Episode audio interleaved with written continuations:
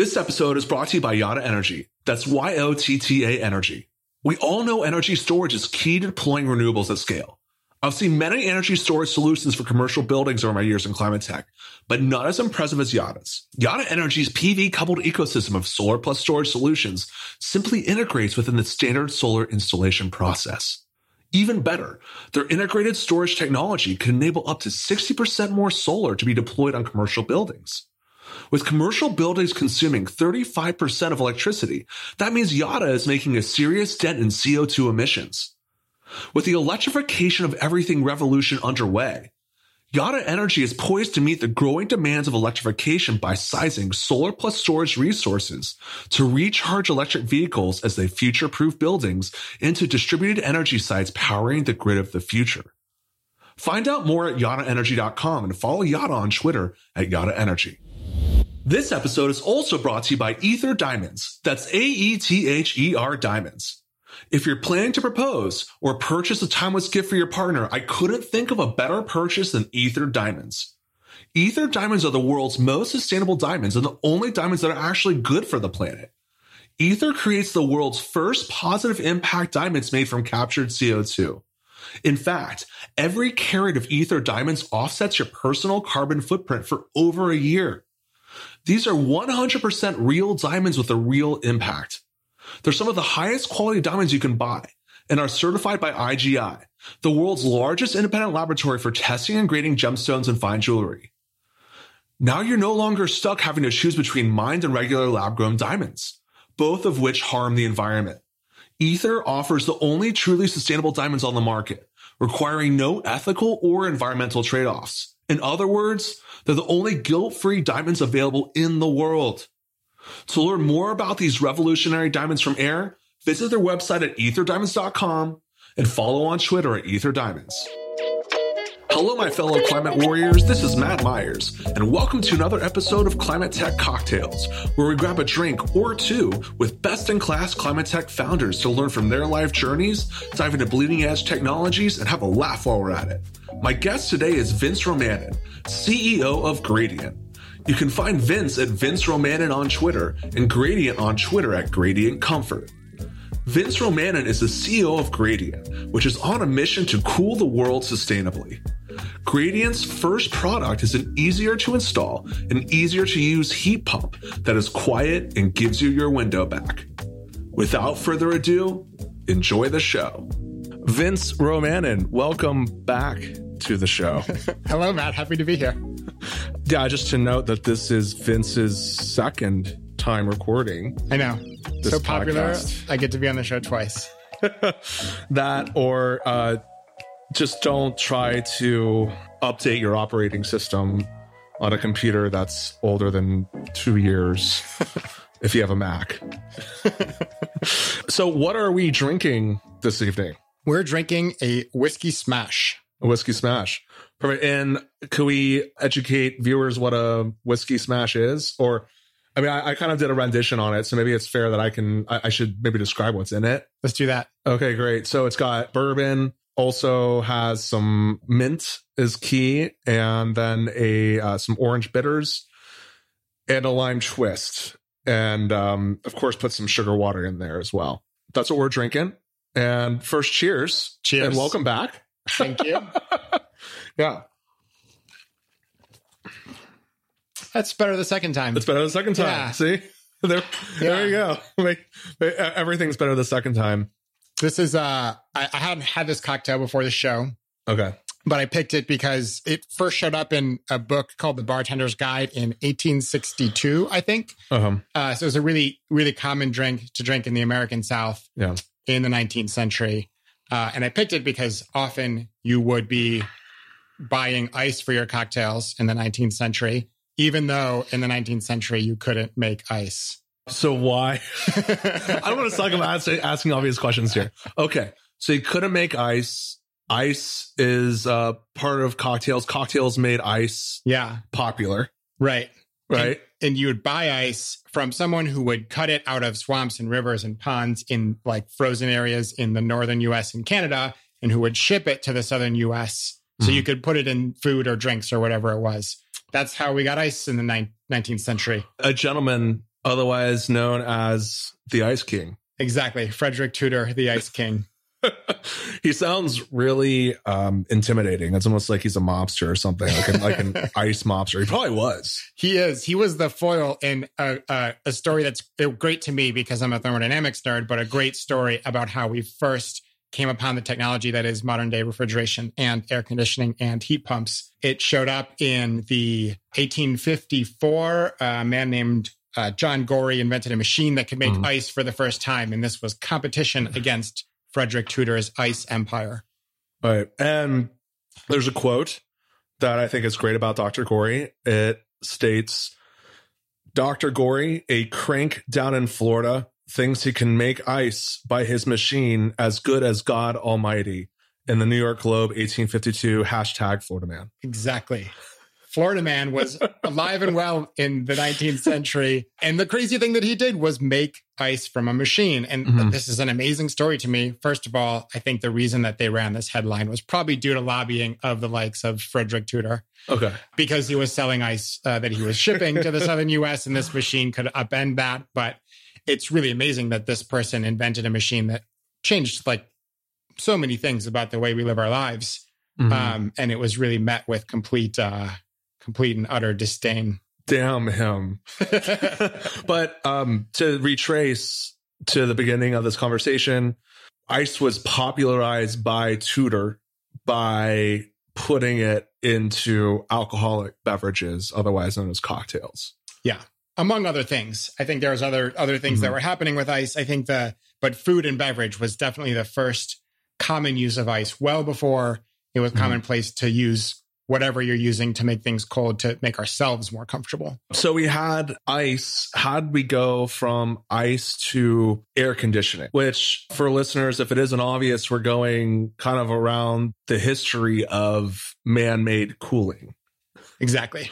Um, a little bit of a history of cooling nerds. So it starts with the Industrial Revolution, 18th century, 1770 something. We're using machines to do work for the first time at a large scale in human history. And there is an engineering student named Sadi Carnot who studies them, first characterizes heat engines as devices where you could put something hot into them, put heat energy into them, take that energy back out at a colder temperature. Practically, this means lighting a flame with coal over an engine and get work out. And so this engine put in heat, get out work. First was commonly in use because of the Industrial Revolution. Sadi Carnot also wrote that you could probably do this backwards. You could mm-hmm. probably build a machine where you put in work mm-hmm. and then you move heat from cold to hot, which is basically a machine that makes things cold. Mm-hmm. He publishes this in 1824 in a book called Reflections on the Motive Power of Fire. Page turner. Exactly. Yeah. yeah. I would love to. Well, I mean, it's kind of like the, it's kind of like a superhero origin story, except the uh-huh. superhero is the entire field of thermodynamics. Yeah, maybe we could do uh, another episode where you just recite the I would book do that yeah. for everybody. Yeah. uh, another great article is uh, Osborne Reynolds' paper where he writes the Reynolds number down for the first time. This is uh-huh. kind of like the same story for fluid mechanics. But anyway, so 1824, Sadi Carnot talks about heat engines and heat pumps for the first time, really formalizes the field of thermodynamics. And then 25, a little over 25 years later, Dr. Gorrie, for the first time, builds a machine that can actually make things cold. Mm-hmm. He's a medical doctor. He wants to do it to cool patients. It works a little bit too well, and a bunch of frost develops in the coils of this machine. And he realizes he can make ice artificially for the first time. So Dr. John Gorrie is making ice we also have the Ice King, who's a self made millionaire cutting slabs of ice out of lakes and shipping it everywhere. How do we get from ice to air conditioning? That takes a little bit longer. There's actually, it takes a while for people to accept the idea that they would make their buildings more comfortable with artificial cooling. Mm-hmm. And so Gorrie spends his career trying to build a business around his ice machine, most often with things like alcohol and food. Yeah. Dies broke, penniless, and humiliated Really? Nobody accepts this tech as the way that they want to get their ice. Really? Okay, so they don't want to get their ice from technology; they want to get it from Tudor. Exactly. They would rather they would rather Frederick Tudor carve it out of a mm. pond, put it on a ship, and ship it to other parts of the world. Okay, yeah, he was definitely lobbying. Right, he's paying for lobbying big time. Yeah. And so the machine continues to be used in niche applications. I believe some version of his machine is used to cool. Is it James Garfield on his deathbed after an eventually successful assassination attempt, 1890s. I don't know. One of the presidents, one of our Uh-huh. presidents, uh, was assassinated in the 1890s and was kept cool with the ice machine. And then it's not until the early 19th century where you start to see this type of technology used for other things. First printing presses, eventually movie theaters, and then eventually after that, it makes it into our home. Wait, but why was he kept cool with an ice machine if it was Garfield? At this time, the first idea that Gorrie had for making ice or using this machine was to make ice cubes, put the ice cubes in a pan and blow a fan over it to make cool air to cool cool patients. And so it was very common when patients were in a hospital and there was heat waves, especially in, in areas Yeah. with not super hospitable climates, that cooling the patient down was a life or death matter. Right. So the first air conditioner was used where again? I think it was 1902. Uh, yes, that's right. So the first air conditioner, or sorry, you're probably referring to the first device that's used in an industrial setting to control humidity. I don't know if it was called air conditioner yet, but it was definitely Okay. the descendant of uh, air conditioning as we know it today. Okay. And and who created that? So there's a printing press in Brooklyn Uh-huh. that would run paper through several different dyes to, to get a color print. And in super humid days, the paper would expand or contract and make each successive color in the printing process not line up exactly with the previous. And so it would blur their Mhm. pictures. And so this printing company called an engineering firm who staffed a young man to work on it named Willis Carrier. And people listening might find that name familiar because Carrier makes a lot of the air conditioners which are used today. Yes. And so he, uh, so this engineer, Willis Carrier, he creates this device which helps reduce humidity in this printing press facility. And then, as you mentioned, later we get air conditioning, maybe like 20 years later, and it's really popularized by movie theaters. Yeah. Right. Which I, I think it's really interesting to then I sit back and reflect and realize that ice was popularized by cocktails and air conditioning was popularized by movie theaters. It's like, you know, they found these markets that are really about personal consumption Mhm. and comfort Mhm. and getting people to enjoy it while they're drinking or while they're watching something to get them hooked. Yeah. It's also really interesting to me how altruistic the original intentions were of this invention. Dr. Gorrie wanted to use it to keep his patients alive when there were extreme heat waves. Unfortunately, it was thwarted by someone who was making money selling ice for cocktails. Uh-huh. Uh, and, uh, you know, it started off as like a, a way to really help humanity and ended up being popularized with, uh, I don't know what the word is, but I would say more uh, frivolous applications. And so then, of course, we get air conditioners that are appearing in homes and in buildings Mhm. where people work. Mhm. And it just spreads like wildfire. Exactly. It takes the first half of the 20th century from 1903 when Willis Carrier first invents the air conditioner for this printing press until about the 50s or 60s before it really becomes accepted that like we're going to use this to make our spaces more comfortable. Mhm. It starts in movie theaters and then goes to department stores and then like eventually people are seeing these systems in enough commercial spaces that they start to get the idea that they would want them in their homes as well.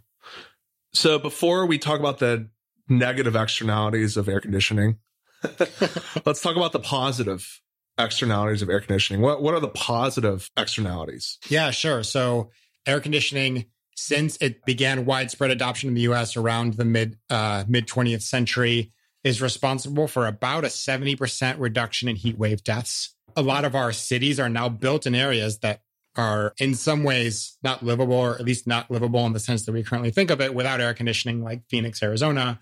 Mhm. And it's really been shown that people's air quality and comfort affects their health and productivity. And so it's in a lot of places a matter of health, productivity, and development to have the types of devices that can make buildings livable in climates that aren't so livable. Hmm And um, it's not just the United States, which is benefiting productivity wise and GDP wise from air conditioning. Mhm. Also uh, in Asia as well, right? Yeah. One city specifically that comes to mind is Singapore. Lee Kuan Yew was the prime minister of Singapore for about three decades. He was interviewed before he died and, and asked to what he attributed the su- success of Singapore. He grew his GDP by 100x over his tenure as prime minister. And he listed two things to which he attributed the success of Singapore. Uh, one was multiculturalism, and the other one was air conditioning. I'm, I'm sure there are other positive externalities of air conditioning, but let's also talk about the negative Mm. Externalities of air conditioning and the problem thus uh, you all are solving. What are the negative externalities? Like we could touch upon first, maybe the coolants Mhm. that were and are used. So what, what were the first coolants Yeah. that were used? Yeah, it's a bit ironic that the fact that we use these devices to make ourselves comfortable in our homes is making the rest of the world less comfortable and less livable. And Mhm. um, luckily, the reason that these things are having a negative impact on the environment is like not necessarily the case. It's possible to have comfortable homes in ways that doesn't do this to the environment. And coolant are a big part of this.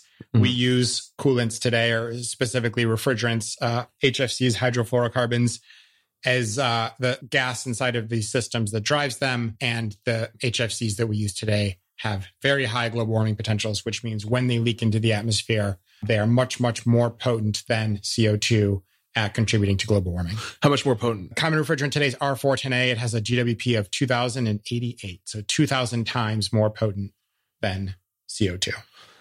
Big problem. Yeah. uh, but before HFCs, what was being used as the coolant in um, air conditioner units? Yeah. So if you want, basically, the reason you need a coolant in an air conditioner Okay. is it's a fluid that boils at a low temperature. When things boil, it absorbs heat from its surroundings, which is why, you know, when you're slightly wet or when you're sweating, it, it helps cool you off. And a refriger- uh, HVAC system or an air conditioner basically causes this fluid to boil and absorb heat from its surroundings.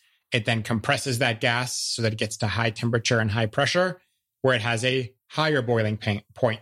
It then condenses it, which gives off heat to its surroundings. It does this process outside of the building, so you can dump the heat to the outdoors. And then it drops the pressure back to a lower pressure where it can repeat the cycle. And so you need a fluid with specific thermodynamic properties Mhm. that will let it boil and condense at the right temperatures and pressures. In the early days of air conditioning, we used ammonia and hydrocarbons to do this. And what's the problem with that? Ammonia is a little bit poisonous to humans, which is bad. Uh, Right. Often these, uh, it would happen often that you were sitting in a movie theater in the 1920s, and if one of these systems leaked, the movie theater would uh, then smell very bad, causing everyone to run out of the theater. Not good for business. Not good for business. yeah, and um, and then the problem with CFCs, its replacement was what? So we used these uh, gases for a while. There was a big push in the industry to find something that was better, that was not flammable, was not poisonous to humans. And DuPont comes up with a new type of compound that will do this. It's commonly called Freon. It was specifically a class of chemicals called chlorofluorocarbons. They showed up for the first time in, I believe, the 1950s as a odorless, non-toxic, non-flammable fluid that we could replace ammonia and hydrocarbons with in our air conditioners. Yeah, and we think, wow, this is awesome. It doesn't smell. All right, there's no there's no issues Yeah. with the with this chemical freon, but there's this invisible problem with freon. Exactly. Correct. Yeah. And so, um, unfortunately, everything was not as it seemed. And we later learned that this gas, when it leaks into the atmosphere, contributes to the degradation of the ozone layer, which happens to be kind of important. Yeah.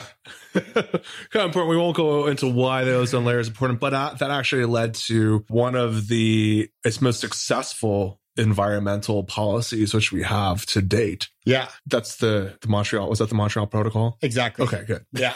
There's a lot of there's a lot of both really inspiring takeaways from this story and Yeah. discouraging. And I think the inspiring one is that like we came together, proposed legislation, phased out this chemical, and successfully reduced the level of CFCs in the atmosphere so that the hole in the ozone layer didn't get bigger. And I believe it's actually hopefully getting smaller. I think so.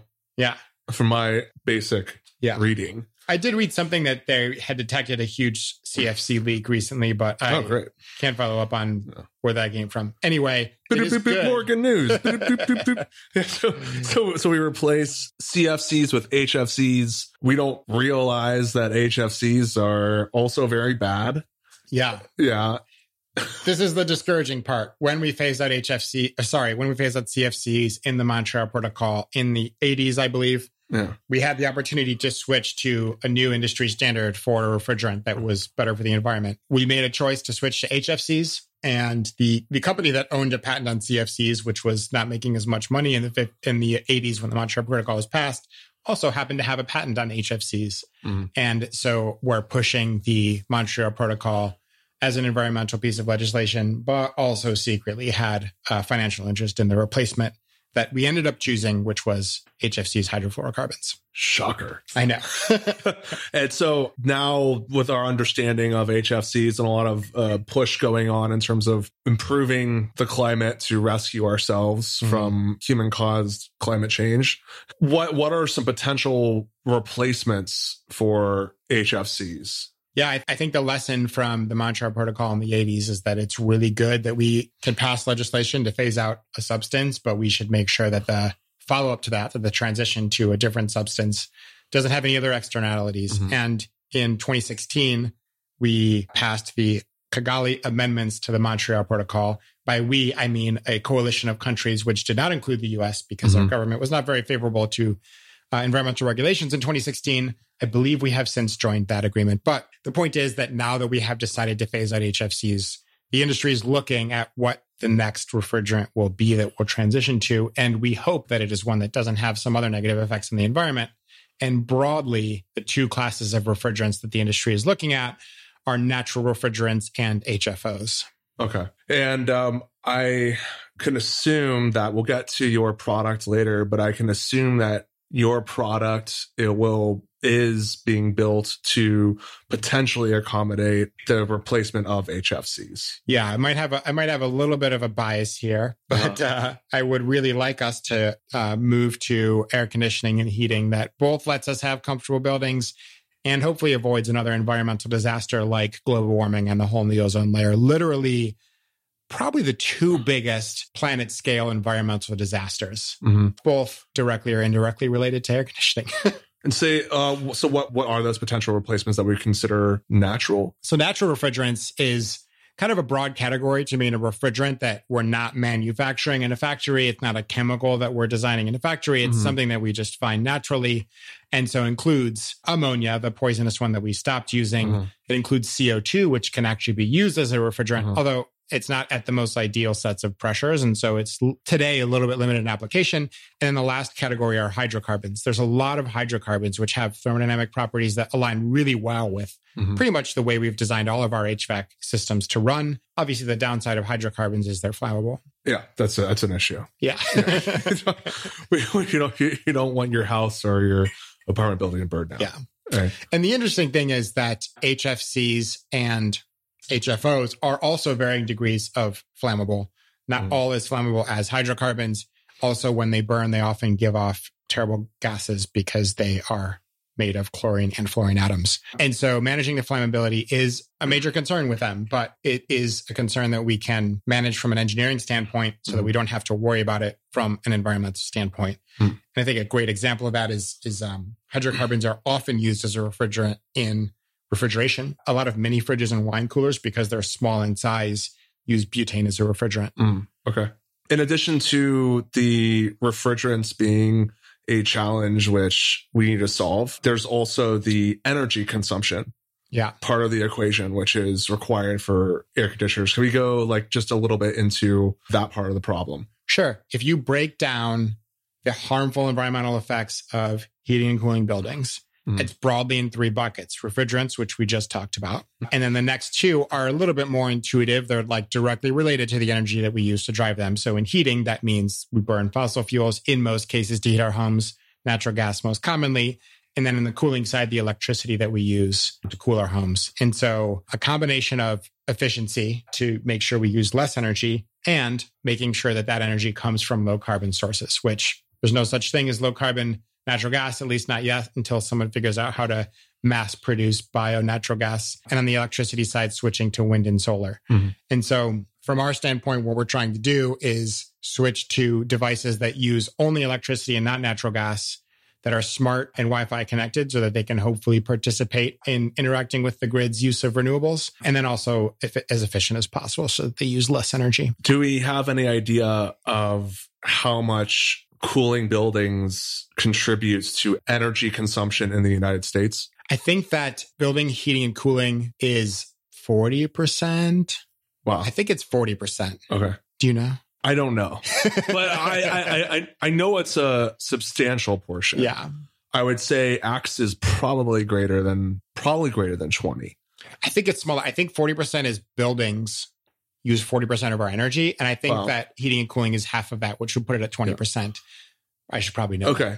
but uh, it's it's a lot. Yeah. And what's happening in terms of demand or projected demand for heating and cooling and the energy demand that's going to go along with that like not just the United States but globally what Yeah. what is that looking like Yeah, as most things, there's good news and bad news here. The and and that is that uh, use of AC. I mean, we've had AC for a while here in the U.S. since about the 60s or 70s when it first showed up. We've pretty much hit saturation of use of AC in the U.S. Most places that need it have it.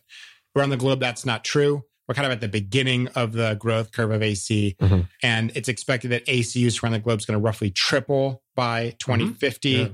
which means 4 billion more ACs on the planet, which is roughly equivalent to one AC for every two of us on the planet. That's Mhm. a lot of air conditioners. Okay, I found a few stats.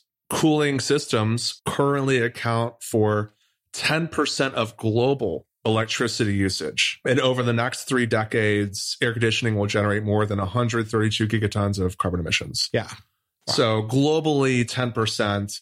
And we're just at the earlier stages of this J Yeah. curve. Yeah. And that's just cooling, Right, not heating. right. And so yeah, it's it's it's pretty important. I mean, we both need these systems to be healthy and productive. We need them actually as a tool to protect vulnerable communities against the worst effects of climate change, right? If if we have increased heat waves, one of the best things we can do to protect communities is is have air conditioning so that they can be comfortable. Yet ironically, it's it's kind of making the problem worse as systems are designed today. And I also want to note that that figure from the IEA, which you just quoted, the increase of 4 billion AC units, those are AC window units. Is that so? I, I, Yeah. I'm, I'm almost positive that the majority of those are expected to be room ACs, like Mhm. AC window AC sized. But um, Mhm. I didn't know that they were all. Yeah, Yeah. So that just gives you an idea of the scope of the problem. And before we switch to like your your background and Gradient, what about the I'm sure what's on people's minds is what about the impact of climate change on demand of let's say residential AC units? I mean it could be residential, could be commercial commercial Mhm. as well, but you know, you think about like the Pacific Northwest yeah, in the United States getting a lot warmer. exactly. Right. Is that is that going to uh, also increase demand? Yeah, it will. People talk about three major trends. I believe this is in the IEA report on the future of cooling. There's three major drivers that are contributing to increased need for air conditioning.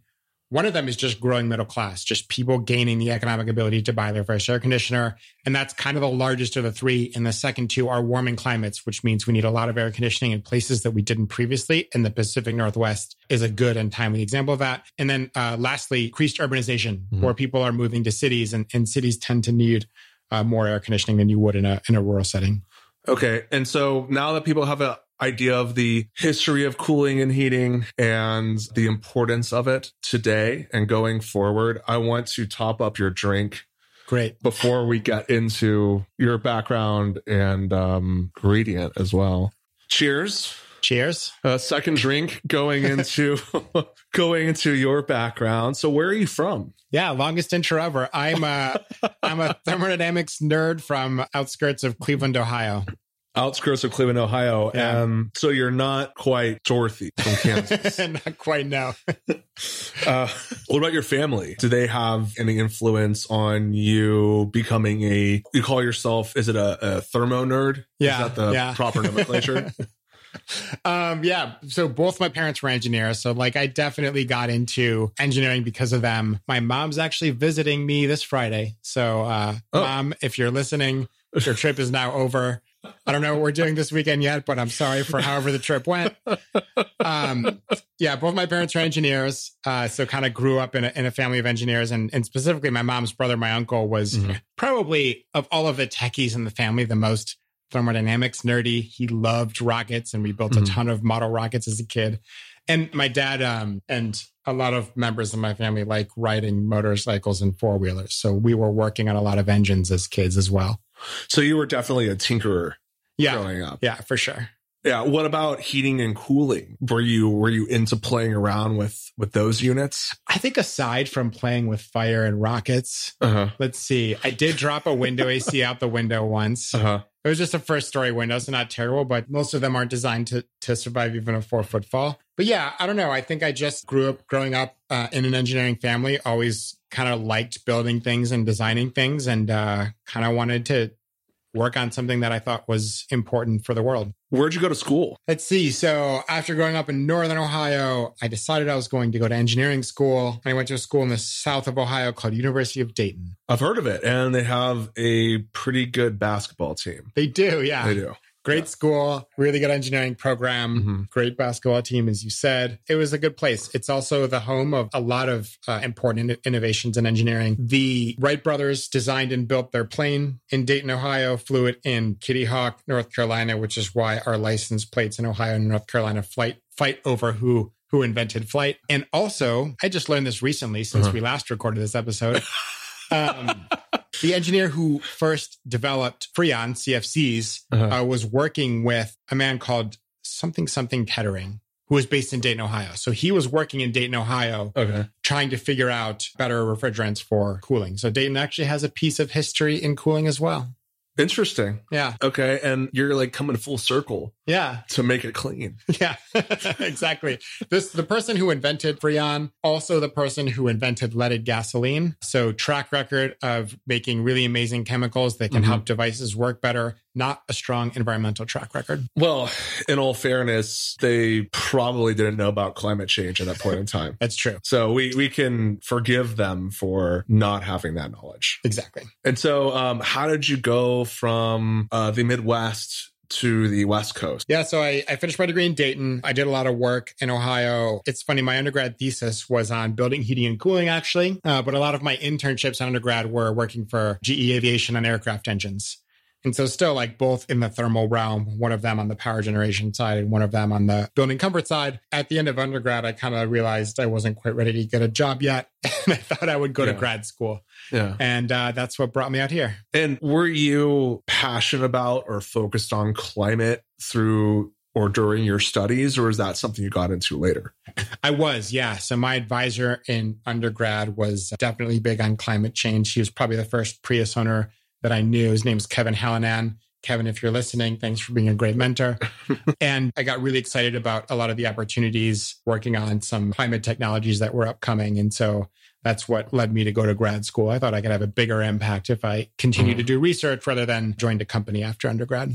And so, why did you choose to focus on heating and cooling? I think that the thing that got me excited about building heating and cooling Mhm. is first of all, like I, I realize it's it's a super important public health need. Building air quality really like as I mentioned before, correlates to productivity and, and Mhm. strong public health outcomes. It's uh, it has a huge carbon footprint today, and Mhm. it really doesn't need to. There's ways to decarbonize. We know how to decarbonize, and I didn't see anyone doing it. And so I, I think just like the lack of progress in the sector and the important public health outcomes that could come out of it really got me excited about trying to work on this problem. And so, out of graduate school, where did you go and work before starting Gradient? And so I got a job at a, a Spanish company called Abengoa doing solar thermal power plants, which at the time in 2013 was a really exciting area of developing clean tech. Cool. And then after that, where'd you go? So I worked for them for a couple years. Turned out I didn't really like the life of living for a giant corporate entity and Yeah. kind of wanted to get back to the California vibe. And so ended up getting a job at a small R&D lab in California or in Uh-huh. San Francisco called Other Lab. So, you didn't like living in Spain? I loved living in Spain. I did not like uh, working for my employer, but really loved living in Spain. Yeah, I think that they have uh, they have pretty good food where you lived. I Great imagine. food. Also, incredibly hot weather. So, had a very uh, strong relationship with air conditioning in the south of Spain. All right. So you went to Other Lab. Let's talk about your experience there. Like, what is Other Lab? What did you start doing at Other Lab? Who'd you work with there? Yeah. Other lab is surprisingly hard to describe. It is a private R&D lab. It's kind of like a Bell Labs, but way smaller and more like California. Mhm. They most of their projects come from some form of government grant. They're ideas that are developed internally. They apply for grant funding. And hopefully that grant funding turns into a scalable business idea and then spins out of other lab. I got hired to work on another solar thermal project. That project was called Sunfolding. Leila Madrone hired me to work on a thermal receiver that we had hoped would be part of Sunfolding's Mhm. tech roadmap. Turned out not to be true. Sunfolding only does PV these days, but in the early days where Sunfolding was still growing out of other lab, there's a lot of research happening to see if that, that tech could be used in solar thermal plants. Oh, really? Okay. Leila Madrone, a total badass. Mm-hmm. One of my favorite founders. Yeah. And she's going to be on this show. Oh, great. she said she's really busy. she, she, has, she, has a lot going on, which which I which I know she does. But uh, she said once she's a little less busy, she's going to be on this show. And my recollection is the last conference ish thing that I went to was with you and her in DC. That's right. Yeah, yeah, which was really cool. And I think that still stands to this day. Yeah, yeah, that might change soon though. It seems like conferences are popping popping they back are. up. Yeah, I remember that. It was February of 2019. That's right. Yeah. And uh, yeah, you, me, and Leila were having a cocktail in some bar with a bunch of people wearing suits because it's DC and not San Francisco. That that's, that's basically all they do, right? Yeah. They wear they yeah they wear they wear suits and dresses and go drink yeah. at five o'clock and make deals, yeah. right? Yeah, we were doing that with the Department of Energy and ARPA-E, and uh, I really loved having you all out there. I thought that was a really great trip, and it's just so interesting and fitting that that was the last thing, yeah. that a lot of people went to, yeah, including Matthew Nordan from Prime Impact Fund. I forget that I've been talking climate tech and drinking cocktails with you for a long time. yeah, yeah, I know, right? Um, it has been quite some time. Yeah, we met. Do we meet through drinking? I don't know. I believe it was a cocktail with Matthew Nordan at ARPA-E. I think it was. I think yeah. it was. Yeah. Which, you know, some things don't change, right? Except, except like, you know, there is no ARPA-E conference right now, but I figure that there will be another time when you, Matthew and I are, are sharing a cocktail as well in the not so distant future. Knock on wood he actually said we should get together next time he comes out here for a board meeting, which I assume is probably your board meeting. So hopefully, yeah. Yeah. Great. So you're at Other Lab, you worked with Sunfolding. And then how did you transition from Sunfolding to just reference company was called Treau? Went through rebranding now Gradient, but what um, what had you transition from Sunfolding to starting to work on and founding Treau? Yeah, so I was out of the lab. Leila hired me. Agree, she's complete badass, like amazing mentor and like first boss back here in California. Learned a ton from her.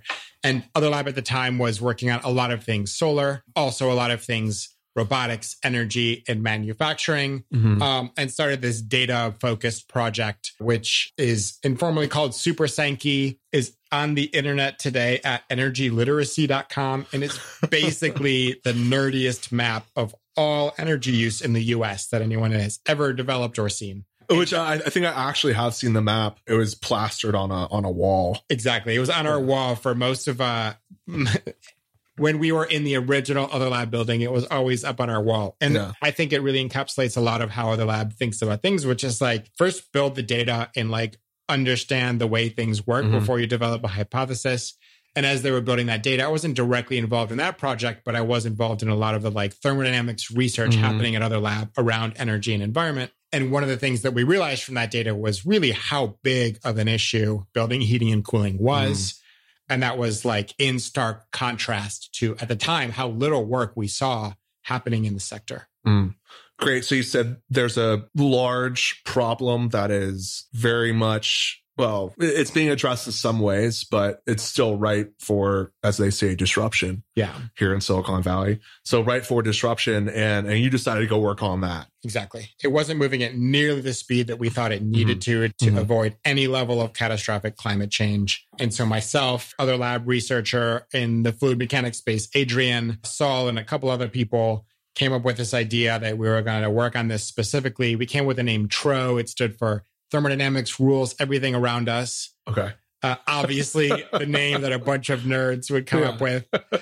And we applied for a lot of grants. It's funny because I used to say, like, oh, we applied for like eight or nine or 10 grants before we finally won one. And then one time I looked up our, our old file tree of all the grants we applied to. It was more, it was definitely more than 10 it might have been like 15 grants. 15 grants, yeah. So like we really kept at it. And eventually we got our first source of external funding that kind of kicked off our company from a then small and now quite larger group called at the time Cyclotron Road, today uh-huh. Activate. Huge fan of theirs and yeah. Ilan Gur and Matthew Price and, and all those folks over there and, yeah. and what they have built and are building.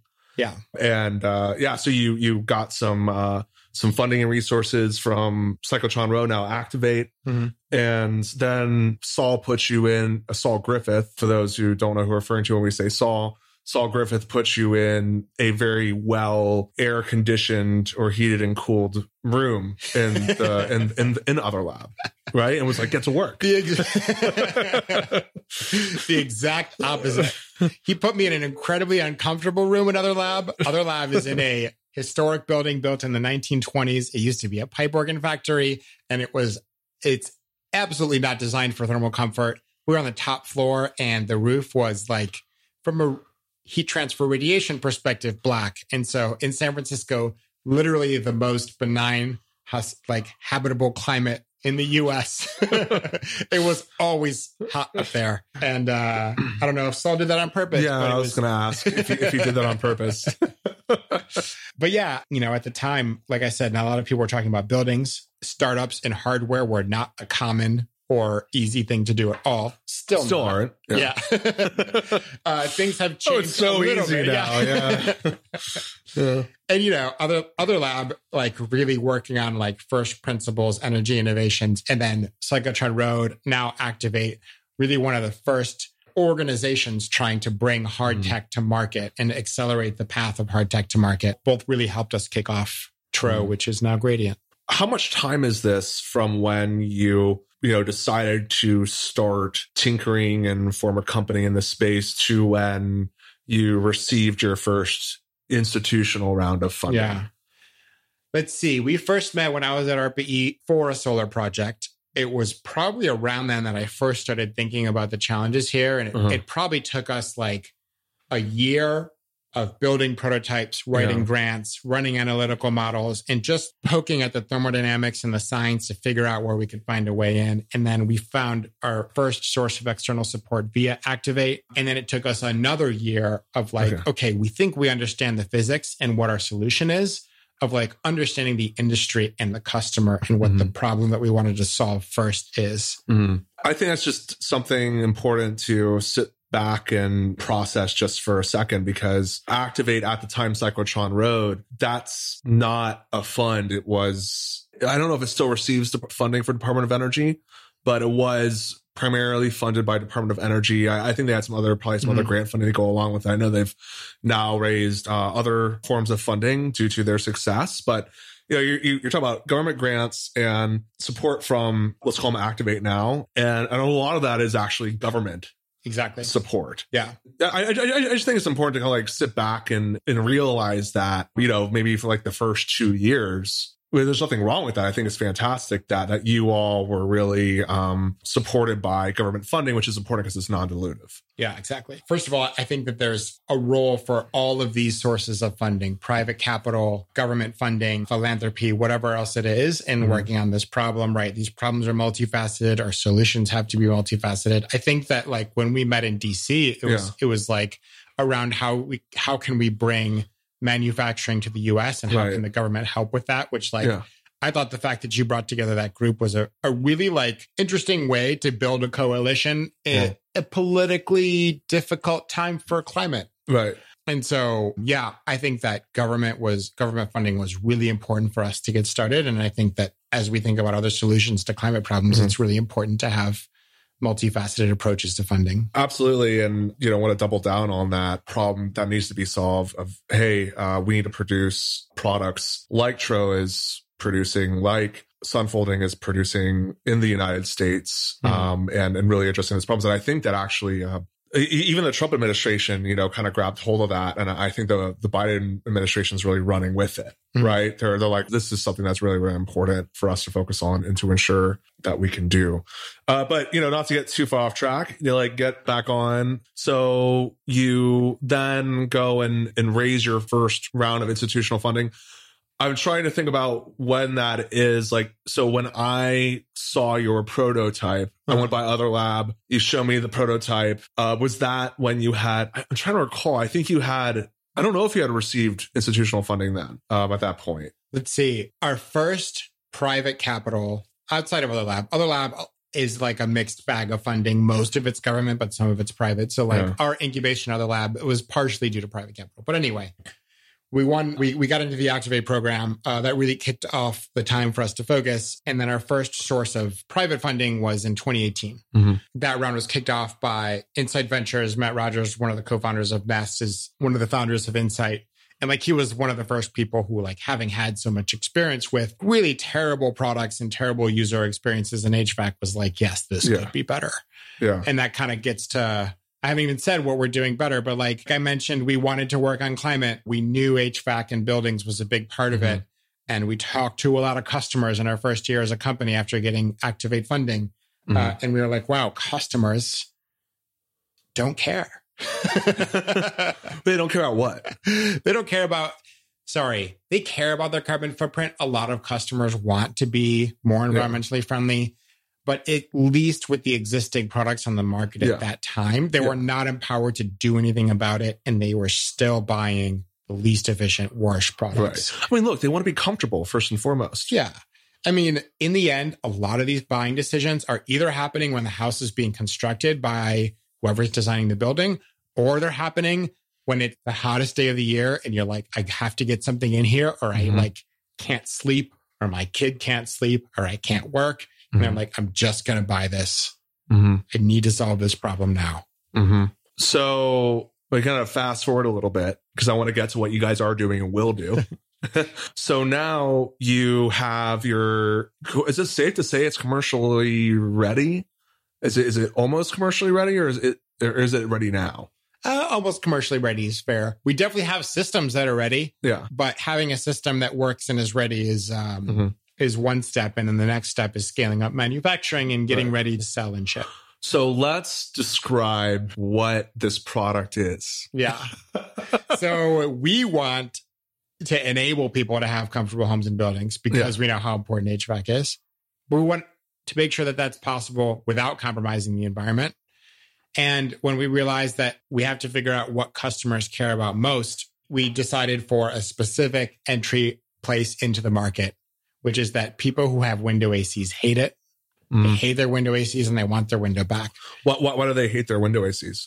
Mostly because they take up their window, they're noisy, and they're ugly. Mm. This is usually top three pain points Mhm. with systems today. And where do we find most of these window units, at least in the United States? In general, like I mentioned earlier, we talked about air conditioning was first invented in 1903. It didn't really get widespread adoption in houses until the 50s or 60s. And so about 1970s, any buildings that were built had ducted air for HVAC systems. Mhm. And before that, generally not. And so if you look at places that are in warmer climates and that have pre 1970s buildings, there's a lot of window ACs. What comes to mind to me is New York City. Exactly. New York City is like the epicenter by a factor of probably like two or three. Most people who have visited New York City know about window ACs because be walking down the street and something wet lands on them, and they and their first thought might be, "Oh my gosh, did a bird just crap on me?" Yeah. and, and and they like kind of at least that's me. I check myself and I'm like, no, All the time, yeah. that's not the case. I look up and oh, it's it's the window ACs that are dripping on me. Although the last time I went to New York, which is uh, actually for a happy hour, that Climate Tech Cocktails happy hour, which we put on, I was walking down the street and a bird did crap on me. Oh, So- it wasn't a window. This is the one time you wished you were driven on by a window AC. right. I was like, I was like, there's, I'm definitely not near a building right now. And um, uh, just walked under a tree and, uh, and yeah, a, a, a pigeon definitely just crapped on me. So that, that, that was the first time that, uh, that a bird has crapped on me in New York City, which I feel like it maybe is just a, a rite of passage. Yeah. Yeah. That's a good way to think about it. so what does your product look like? Basically, we're looking at solving the problem of window ACs. And so it gives you your window back. It looks like saddlebags over your windowsill. Take all of the things in a window AC and put them below the windowsill so that you can still open and close your window and see through. Mhm. Also, I mean, you can look at the system and decide for yourself, but I think it looks nicer than most window ACs. Okay. And is it quiet? Absolutely. I'm, I'm, I'm selling for you here, man. Exactly. Yeah. Uh, like I mentioned earlier, that's the other issue people have with window ACs is they're loud. And the reason they're loud Mhm. is the noisiest component in an AC is the compressor and the condenser fan. If you have any professionally installed system, one of the things that professional systems are designed to do is have these noisy components outside. Mhm. And window ACs can't because they're all in one box. And so it's really hard to isolate noise. And so our systems does the same thing. We have the compressor and condenser fan in the outside part of the saddlebags so that we can make the inside of the room as quiet as possible. And how does a consumer or a user install it? Yeah. Great question. So, one of the issues with AC today is it's actually super hard to upgrade. If you have a window AC today and you Mhm. want to get to something better, it's not easy. In a lot of cases, it's because you're renting and your landlord won't let, won't let you modify the building. In a lot of cases, it's because professional systems are just super expensive. Yeah. Uh, in a lot of cases, it's because professional systems require you to literally modify the building. You have to either install ducts in a building that doesn't have it, which is very expensive, or drill holes through the wall to put a professional system in. And so what we've done is designed like an end-to-end user experience where like the buying process is easy, the install process is super easy and does Mhm. zero building modification. And the end of life process is also easy. It's easy to uninstall and it doesn't require you to have any holes in the windows so that if you are a renter and you leave the apartment, it- you can leave it just as you um, came into it. And I assume that if somebody is technologically incompetent, they can they can call over a handy person uh, or a TaskRabbit if they're well if they're if they're technologically savvy enough to order a TaskRabbit then they are probably uh, savvy enough to install it themselves Good but point. but but at least they can call up if they have if they use a phone to call Yeah. up a, a handy person to come over and install it for Yeah. them The most complicated part of it is just that it's heavy. Systems like this Yeah. require heavy compressors and heat exchangers.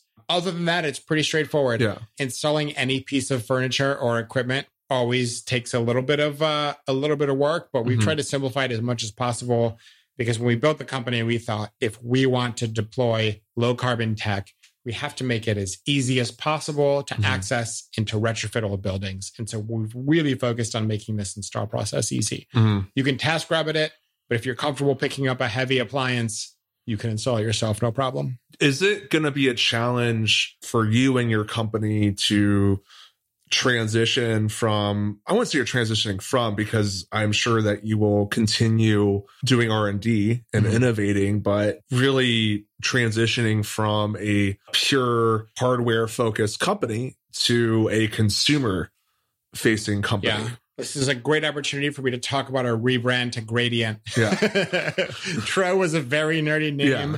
I think that everyone at our company is excited about the impact we can have. Mhm. We're excited about how important these systems are for public health and how important uh, mitigation of global warming is. And this requires us to be thinking about our customers just like in any sector. It's just Yeah. that our customers aren't technical. Our customers are Mhm. are you know a lot of like common people from all parts of of everything and Yeah. so we don't shy away from talking about our technology or the impact we can have yeah but we do recognize that the best way to have an impact is to focus on customer experience make acquisition and installation like as smooth as possible and not just think about building a device that hits an air temperature but think about what we're trying to optimize for in users comfort Mhm. and what that comfort journey looks like today from buying all the way to end of life. hmm And now customers are very demanding Mhm. and impatient. So if they have any issue with installation or uh, maintenance,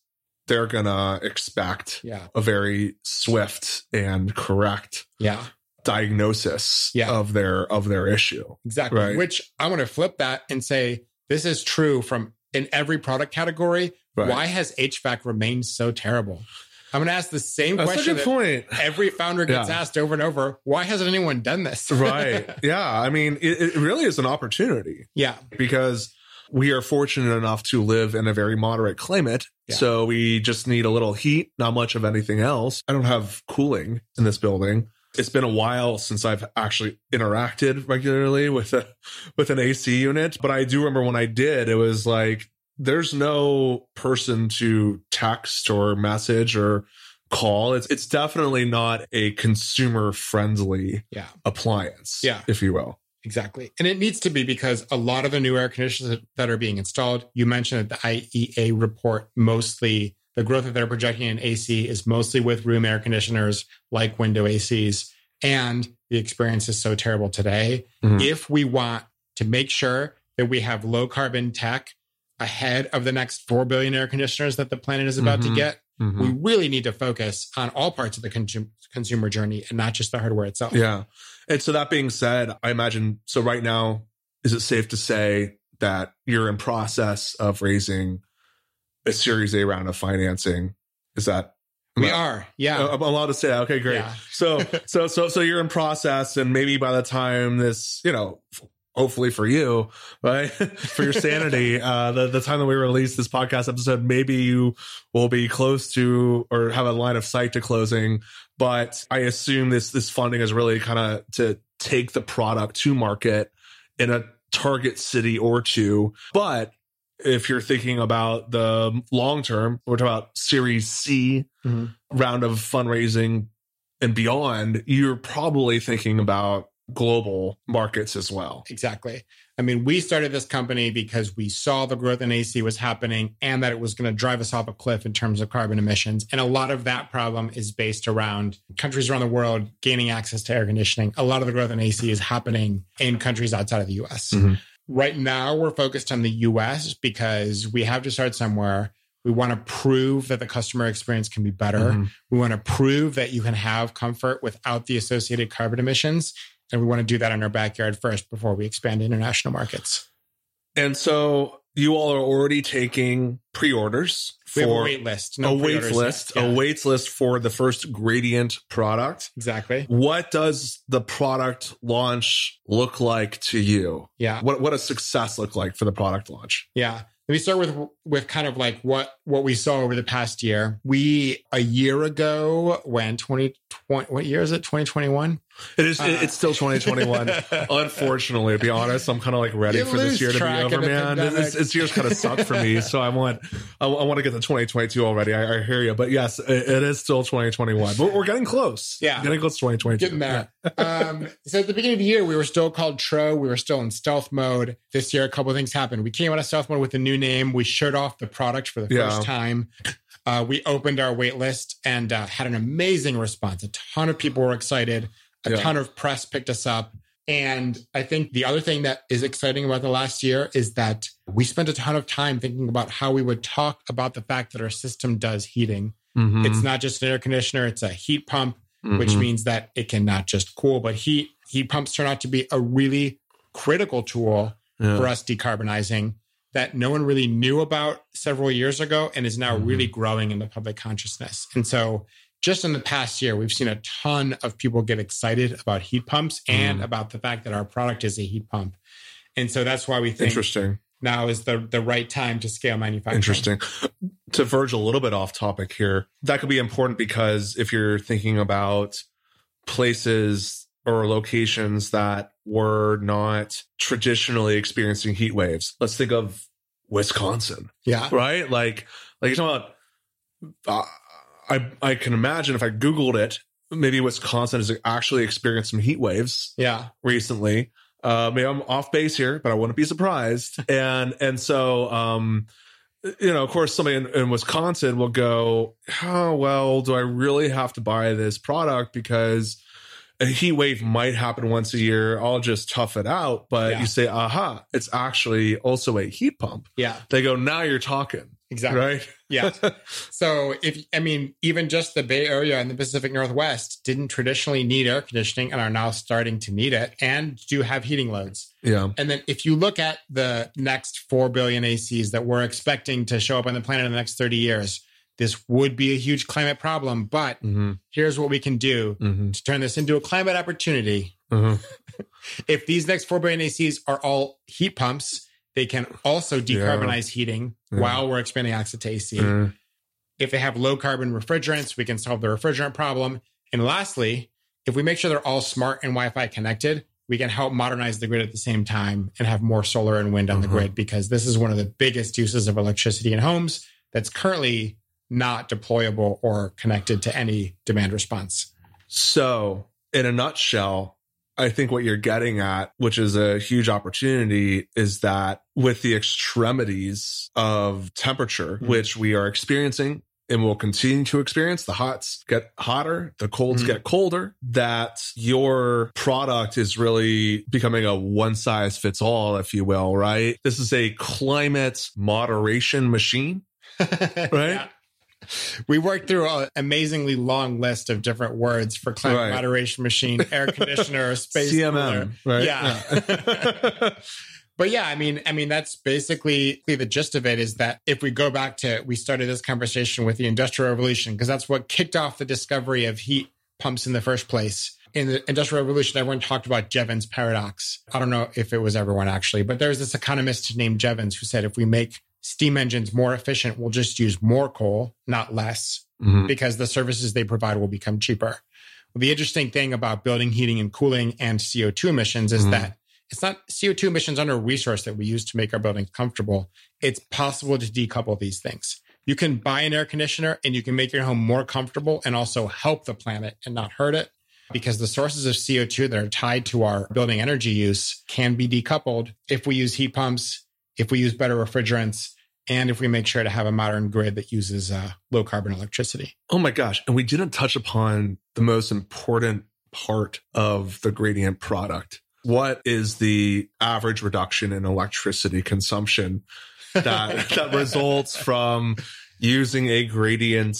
Are we calling it a heat pump? Uh, a gradient product or climate moderation machine versus a, um, a standard window AC unit? Yeah, we start with carbon footprint. So carbon Mhm. footprint is what's most important to us as a company. And like I mentioned, the carbon footprint comes reduction comes in three areas. One, you're electrifying heating, and so switching from fossil fuels to electricity, which even in the most carbon intensive electric grid in the US today is better. Mhm. It's better to use electricity in a heat pump Mhm. as opposed to in a resistance heater. Second is using better refrigerants. Our refrigerant that we use today has a 70% lower global warming potential, working on getting to 100%. And that's a longer conversation about natural refrigerants.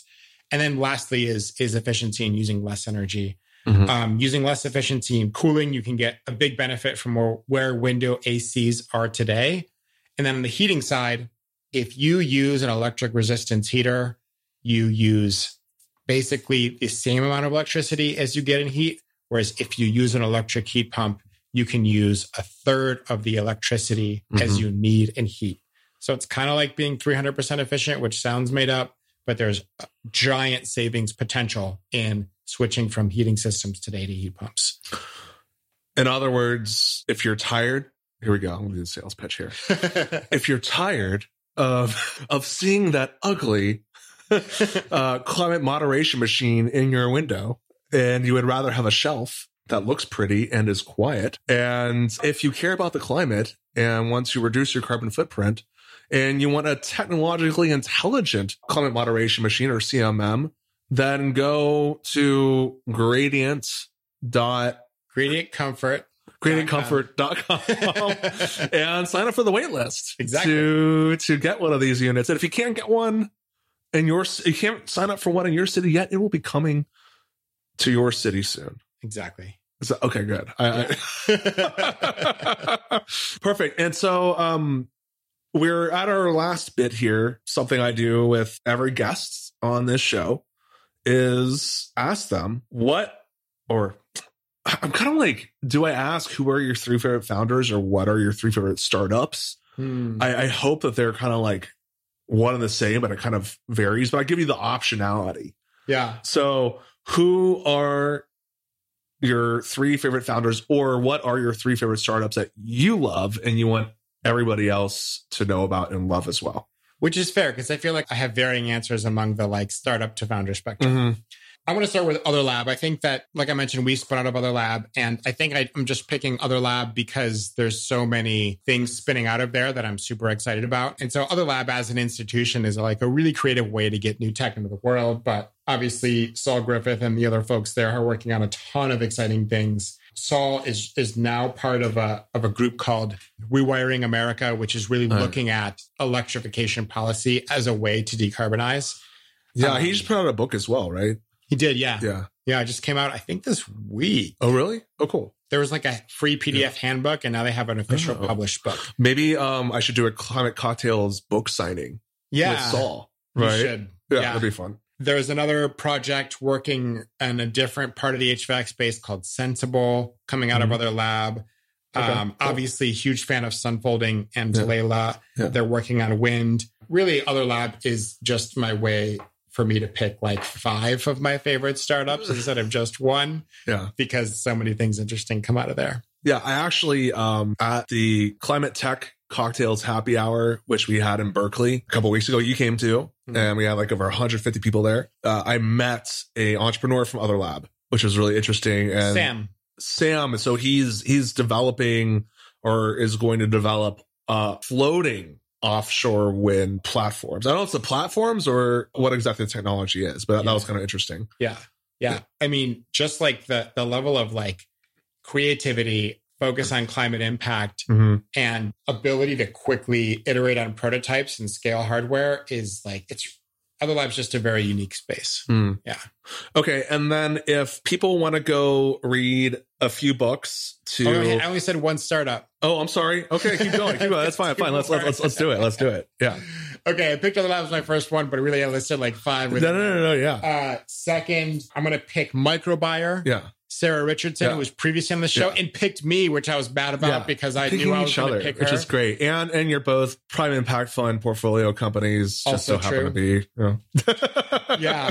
Sarah Richardson, not only incredibly technically capable, but a really, really amazing science communicator. I remember Yeah. one of her first pitches at, uh, we were both in the same cohort uh, of Cyclotron Activate, and her pitch was like, she really just like was did an amazing job telling a story, Yeah. distilling a complicated topic into what was relevant for the audience, Yeah. getting the audience engaged, Yeah. and has like just moved mountains to get her her startup going. And so really, really inspired about the she. work She's done. also just a badass, brilliant person, yeah. and uh, uh, love MicroByre and what they're Yeah. doing. Like they're they're just gonna change the world. Yeah. So, I have often just called Sarah for for advice and help. So big fan of what they're doing. And then lastly, I thought since I thought I would pick a startup that I, I was watching from afar, and so I, I don't know the folks at BlocPower, but Mhm. um, I think what BlocPower is doing. yeah. Donnel Baird's the CEO. They're based in Brooklyn, and they're working on ways of retrofitting buildings with Mhm. energy saving heat pumps faster.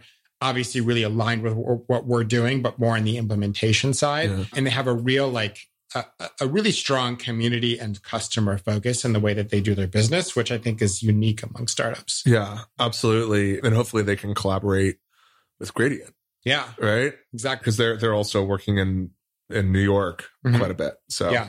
uh, that'd be awesome to see. And then uh, rapid fire. What are three books that people should read if they want to become a heat and cooling nerd Yeah. Well, I'm, I'm gonna, or a thermo nerd, as as you'll say? uh, let's see. I'm going to go from least to most optimistic and from most to least nerdy. Interesting. okay, wait. Least to most optimistic, uh, most to least Yeah. nerdy. Okay, so so the nerds are least optimistic, is what you're saying. In this case, yes. Okay.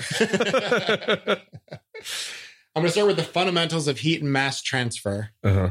by Bergman and Lavine. This was my undergrad heat transfer textbook.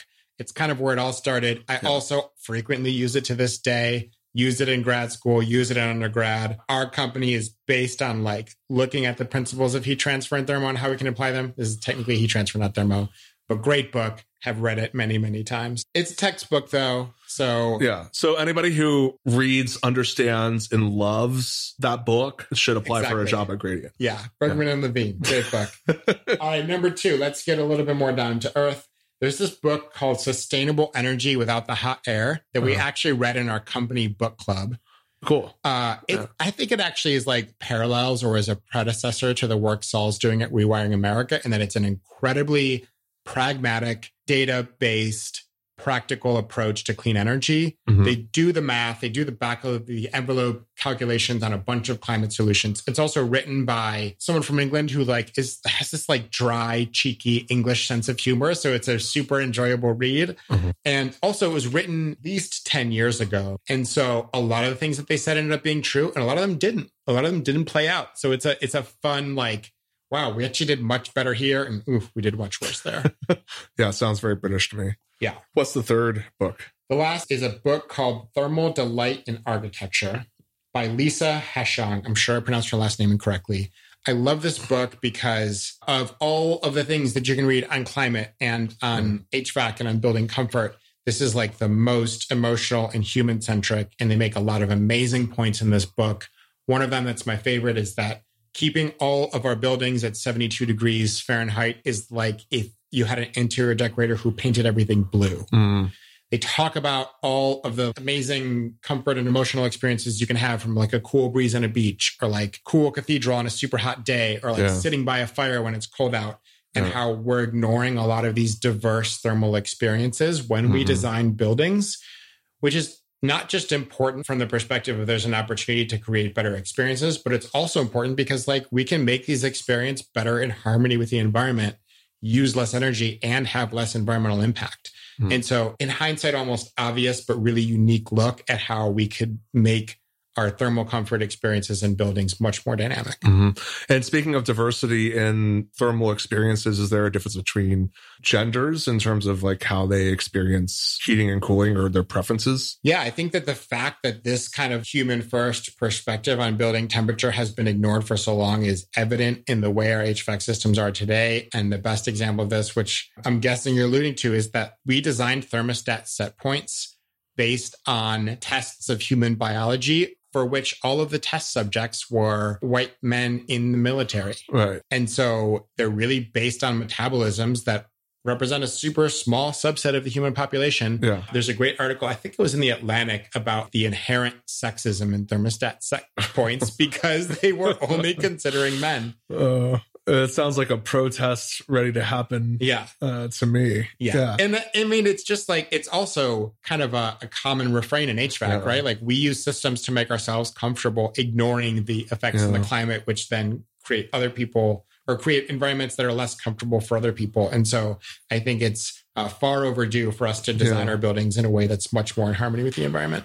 Yeah, it's I think just another example of when this technology was created, it was created by certain people and it was therefore uh, tested on certain people and designed in a certain way for certain people. Yeah. And so going back to the beginning of our conversation, this technology, as you mentioned, has not been redesigned Yeah. redeveloped for a very long time. And so this is an opportunity to do so and to take all people into account and maximize comfort and efficiency Yeah. for everybody. Exactly. Yeah. We really want the, just like the climate movement is more and more focusing on kind of the diverse perspectives and the diverse effects of climate on different communities. Yeah. We also want HVAC to focus on not just the direct customer of HVAC systems, but Mhm. the climate and other communities that are affected by it. And that's why we're here. Amen. And I think that's a great place to end. And I'm really excited to see where you all are in two years. I think that people will listen back to this and be like, oh, wow, they were such a small company then. Like, I, I I'm like, have a very high confidence level that Gradient is going to be one of those companies that is going to um, have a lot of traction and will be in the news raising some egregious amount of amount of capital to expand globally and to celebrate that you Matthew Nordan and i can sit down for a drink which he will buy I am fully on board with this with this plan. Fantastic. Well, uh, thank you again so much for coming back by Yeah. and to do this again. And I'm so happy that we could have you here and to share what you all are doing. And we'll definitely have you back again Great. for a third time, but we'll wait a year. yeah. cool. Happy Well, to be here. Uh, thanks for having me, Matt. And this episode was brought to you by iCloud Cloud Backups. I'm I, that's the first thing I'm gonna do when I like end this session is I'm going to move everything to the cloud. Yeah, like I've got PTSD right now, pretty Yeah. hardcore. So again, thank you so much, and I'll see you next time. Sounds good. Thank you so much for listening. The resources that we mentioned and everything else we talked about, drink recipes, various people, companies, so on and so forth, will all be linked in the show notes on our Substack at climatetechcocktails.substack.com. If you want to write us, our email address is m at climatetechcocktails.com. And you can follow us on Twitter at CT underscore cocktails and on Instagram, hashtag ClimateTech Cocktails. You can reach me personally by carrier pigeon or on my LinkedIn forward slash Matthew J. Myers. Until next time, keep the dream alive and do your part to make the world a better place for 100% of humanity. And thanks for tuning in.